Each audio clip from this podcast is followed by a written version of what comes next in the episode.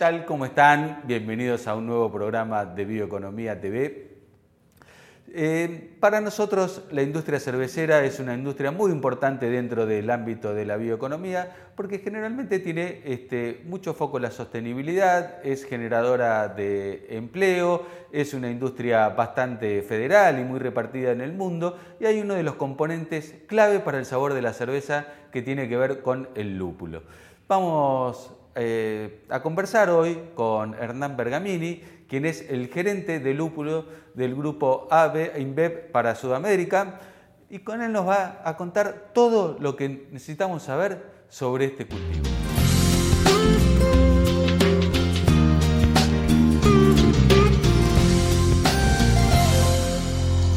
Hernán, es un gusto enorme tenerte aquí en Bioeconomía TV.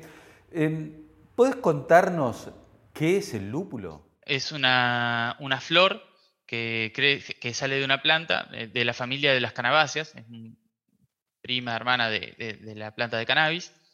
Eh, es una flor que, en, su, interior produce resinas eh, y estas resinas son de, este, tiene un montón de compuestos, ¿no? pero eh, principalmente resinas y aceites esenciales son responsables de, en el proceso de elaboración de cerveza, dar el sabor amargo que, típico de la cerveza y a su vez ese, ese aroma.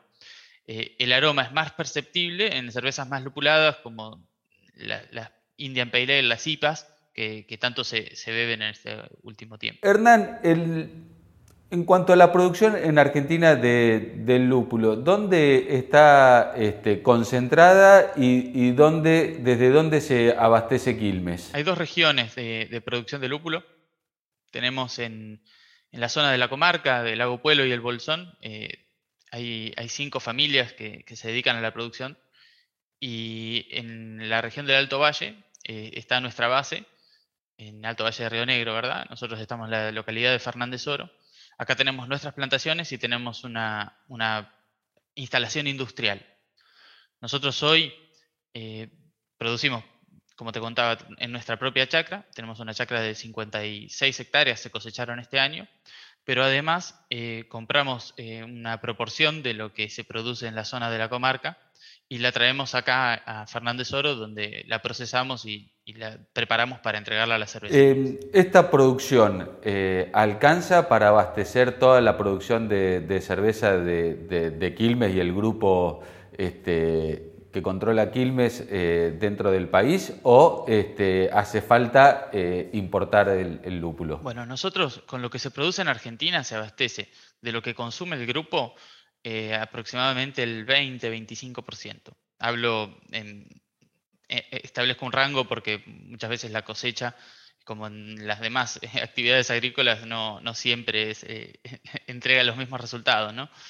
Eh, pero, y el resto del volumen que consume, que consume el grupo se, o que consume Quilmes eh, se importa. Y los países más grandes de, producción de, lúpulo son Estados Unidos y Alemania, aunque hay también otros países interesantes donde, donde se produce como República Checa, eh, Australia, Nueva Zelanda. Eh, está bastante distribuido, pero los más grandes, que, concentran más del 80% de la producción mundial, son Estados Unidos y Alemania. ¿Qué características eh, tiene que tener el clima o, digamos, o, tiene nuestra región? O sea, ¿por qué se importa? ¿Por qué no se produce más aquí? ¿Cuál es, digamos, lo que vos considerás el factor determinante sobre esto? Vamos a arrancar por las características eh, geográficas y climáticas. Hoy nosotros conocemos que para que el lúpulo sea un negocio rentable o para que sea económicamente viable la, producción de lúpulo, es necesario que los días en verano sean largos. Eh, largos como 15, 16 horas de, claridad, por lo menos. Eh, por otro lado, eh, necesitamos que en invierno haga frío. haga frío el frío suficiente como para que la planta pueda entrar en dormancia. El lúpulo es una especie que es perenne, esto significa que que uno no va y planta todos los años, sino que la planta sobrevive y se mantiene como si fuera un árbol de fruta, con la diferencia de que al ser una enredadera, eh, este, este, periodo invernal lo pasa bajo tierra, eh, en forma de, rizoma, de raíz. Entonces, estas condiciones hoy eh, en el mundo las encontramos entre los 35 y 55 grados de latitud, sea en el hemisferio norte o en el hemisferio sur. Si bien eh, también ahora se están haciendo pruebas en otros países, hay en, Sudáfrica, por ejemplo, hace, hace varios años que empezaron a producir, eh, en Brasil se están haciendo y se está hablando de producción de lúpulo también, estamos nosotros trabajando con proyectos en Brasil, pero son un tanto más disruptivos y, un poco más desafiantes desde el punto de vista de viabilidad económica. Entonces, volviendo a, o cerrando un poco la, parte de, la, de clima y geografía, 35 y 55 grados de latitud por una cuestión luminosa y en, lo posible un invierno frío. Después hablamos de por qué en, Argentina no se produce la totalidad. En realidad es una cuestión de, un poco también de heritage, ¿no? el, negocio e, es muy competitivo eh, y por otro lado hay algunas cervezas, eh, cervezas que son marcas internacionales, pongo el ejemplo de Stella Artois o, o de Budweiser, que en sus recetas eh, tienen eh, como la obligación o el compromiso de tener lúpulo con una denominación de origen. Por ejemplo, Estela Artois, voy a poner un ejemplo, tiene un, eh, un lúpulo que se llama SAS y tiene que venir de República Checa. Y, es así, es por una regla de la receta de que toda la Estela Artois del mundo se produce con ese lúpulo de esa región. Entonces, este, también eh, hay cuestiones de, mercado, digamos, que este, impiden eh, esto, ¿no? Em, volviendo al tema, ¿cómo es este, la producción? Evidentemente son escalas chicas, son como nichos, este, eh, eh, se requiere, digamos, eh, cierta capacitación para producir esto, o sea, requiere de, técnicas, de habilidades, digamos, del agrónomo, o es una producción que sale siempre todos los años iguales? Bueno, la verdad es que es un cultivo muy intensivo, de alto input de mano de obra, y en el, en el mercado laboral es muy difícil conseguir gente bueno, casi te diría que imposible, ¿no? Conseguir gente que sepa cómo se hacen las tareas relacionadas con el lúpulo.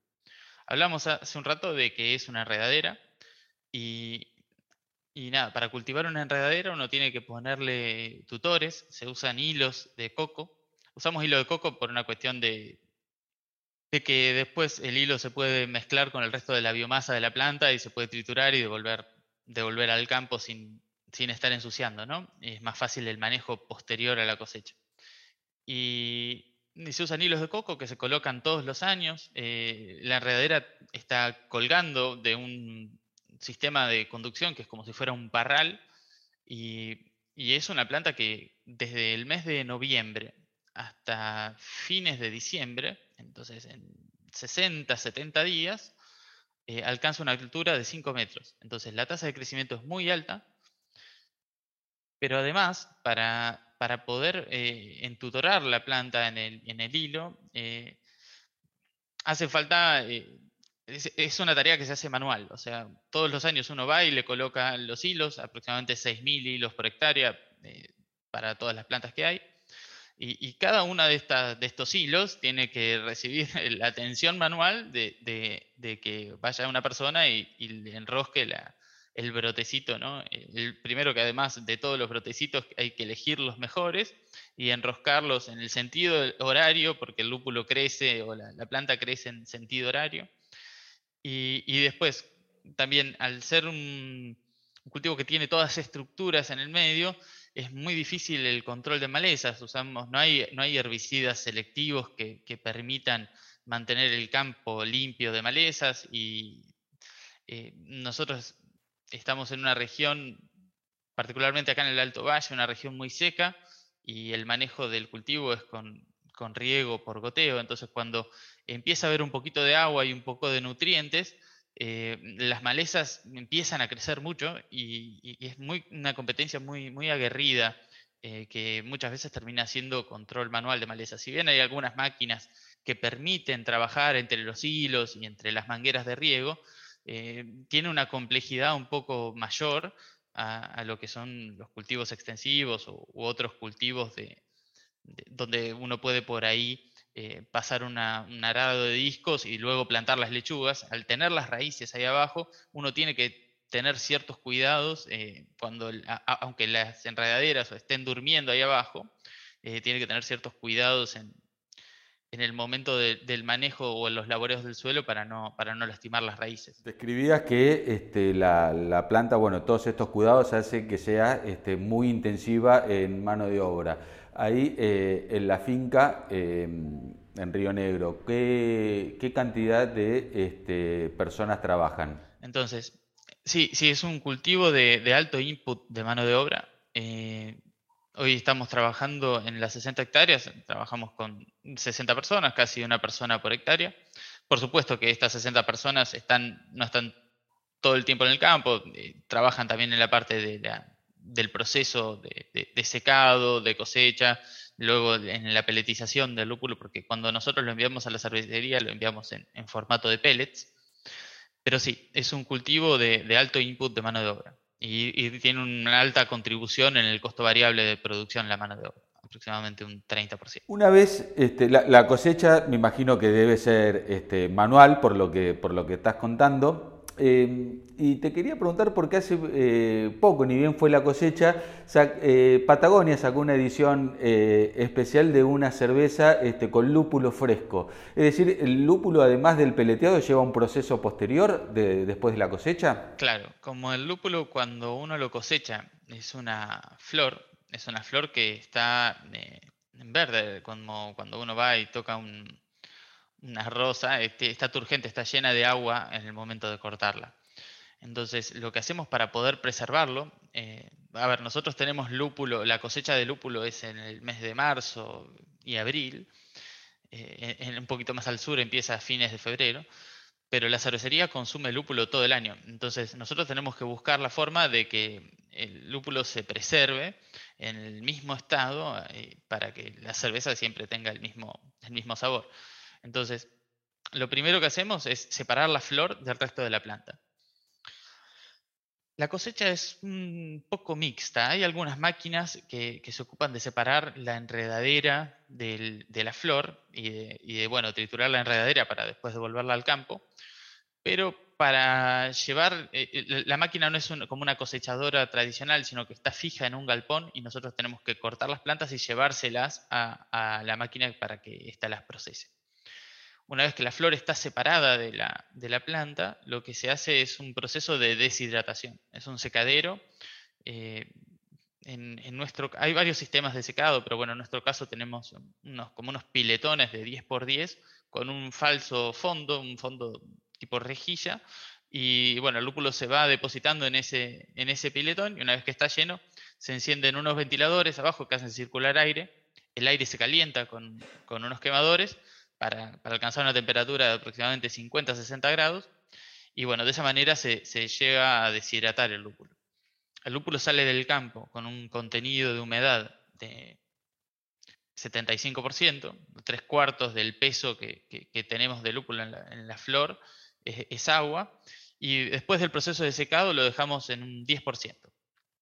Eh, y, bueno, una vez que está seco, lo que se hace es prensar en, fardos para, comprimirlo un poco. Y una vez que se terminó la cosecha, que ya están todos los fardos de lúpulo, eh, que se van guardando también en, una cámara de frío para, por cuestiones de calidad, una vez que está todo todos los fardos, lo que se hace es triturar el fardo, que se tritura en un polvo bien finito, y después se extrusa se pasa por una matriz para, formar los pellets. ¿qué, ¿qué, cantidad de lúpulo lleva un litro de cerveza común? la, famosa respuesta del agrónomo es depende, ¿no? Porque como bien sabemos hay muchos estilos de, cerveza, hay cervezas que utilizan menos de un gramo por litro y hay cervezas que usan hasta 30 gramos de, lúpulo por litro. Es por eso que, hay, cervezas donde uno, ni bien las destapa, siente tanto el, el aroma ese eh, particular que tiene, que tiene el lúpulo, y hay otras que es un toque sutil. Eh, bueno, las lagers más comerciales no, no, llevan tanta cantidad de lúpulo. Hernán, Quilmes tiene eh, unas fuertes políticas este, que tienen que ver con la sustentabilidad. Eh, pregunto ahí en la finca cómo es eh, el manejo de este, los residuos, qué hacen con ellos, están implementando o, qué, qué, medidas están tomando. Por el, por el lado agronómico, bueno, por empezar, los residuos de la, cosecha se, trabajan, se trituran y se, llevan al campo, donde se inoculan con bacterias y hongos para transformarlos en compost durante, a lo largo del invierno y la primavera siguiente poder utilizarlos como abono del campo. Siempre buscamos tratar de, hacer manejo de, precisión, de no, de no usar eh, nada de más, de, tratar de entregarle a la planta eh, mediante el fertirriego. El fertirriego encontramos que es la manera más eficiente para, para, regar y también para entregarle a la planta los nutrientes, la cantidad justa y necesaria en cada lugar del campo que la planta necesita.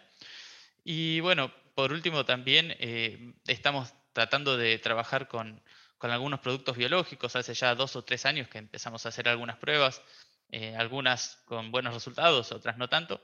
Pero bueno, siempre nuestra política está, está orientada a, tratar de disminuir la huella de carbono y, bueno, por supuesto, todos los residuos eh, reciclables se llevan a una planta de reciclado y. Eh, qué interesante, qué, bueno, ¿no? Con esto. Y te pregunto en cuanto a temas este, vinculados a la sostenibilidad social, como tiene que ver por ahí, eh, no sé, la contratación de, de, mujeres o este, este tipo de de, otras cuestiones de inclusión? Bueno, nosotros eh, en nuestra política de reclutamiento eh, tenemos siempre la, prioridad eh, de, contratar mujeres. Nosotros sabemos que en la actividad agropecuaria hay una, gran cantidad de, hombres trabajando y muchas veces nos cuesta, pero sí, estamos haciendo un gran esfuerzo por incorporar mujeres a nuestro equipo. Sabemos que la diversidad y la inclusión de, ambos géneros enriquece y mejora la performance de los equipos, lo tenemos muy claro, tenemos pruebas muy, muy, muy claras dentro de, nuestra propia experiencia y, por eso estamos, eh, dentro de nuestra política de reclutamiento, lo, tenemos muy, hacemos un foco muy grande en la incorporación de mujeres a nuestro equipo, que realmente es una dificultad eh, para nosotros porque cuando abrimos las convocatorias, eh, más del 80% de los candidatos son, son varones eh, entonces, eh, bueno, eso dificulta un poco, ¿no? Eh, mantener la, equidad. Hernán, muchísimas gracias este, por prestarte a conversar con Bioeconomía TV y esta charla tan interesante que nuestros oyentes van a poder disfrutar enormemente. Gracias y hasta la próxima. Bueno, Emiliano, un placer. Muchas gracias. Llegamos al final de un nuevo programa de Bioeconomía TV. Como siempre, los invitamos a recorrer nuestro portal bioeconomía.info para estar informados de todo lo que está pasando con el mundo de la bioeconomía. También pueden suscribirse a nuestros newsletters y seguirnos a través de las redes sociales. Los espero la semana que viene con una nueva edición de Bioeconomía TV.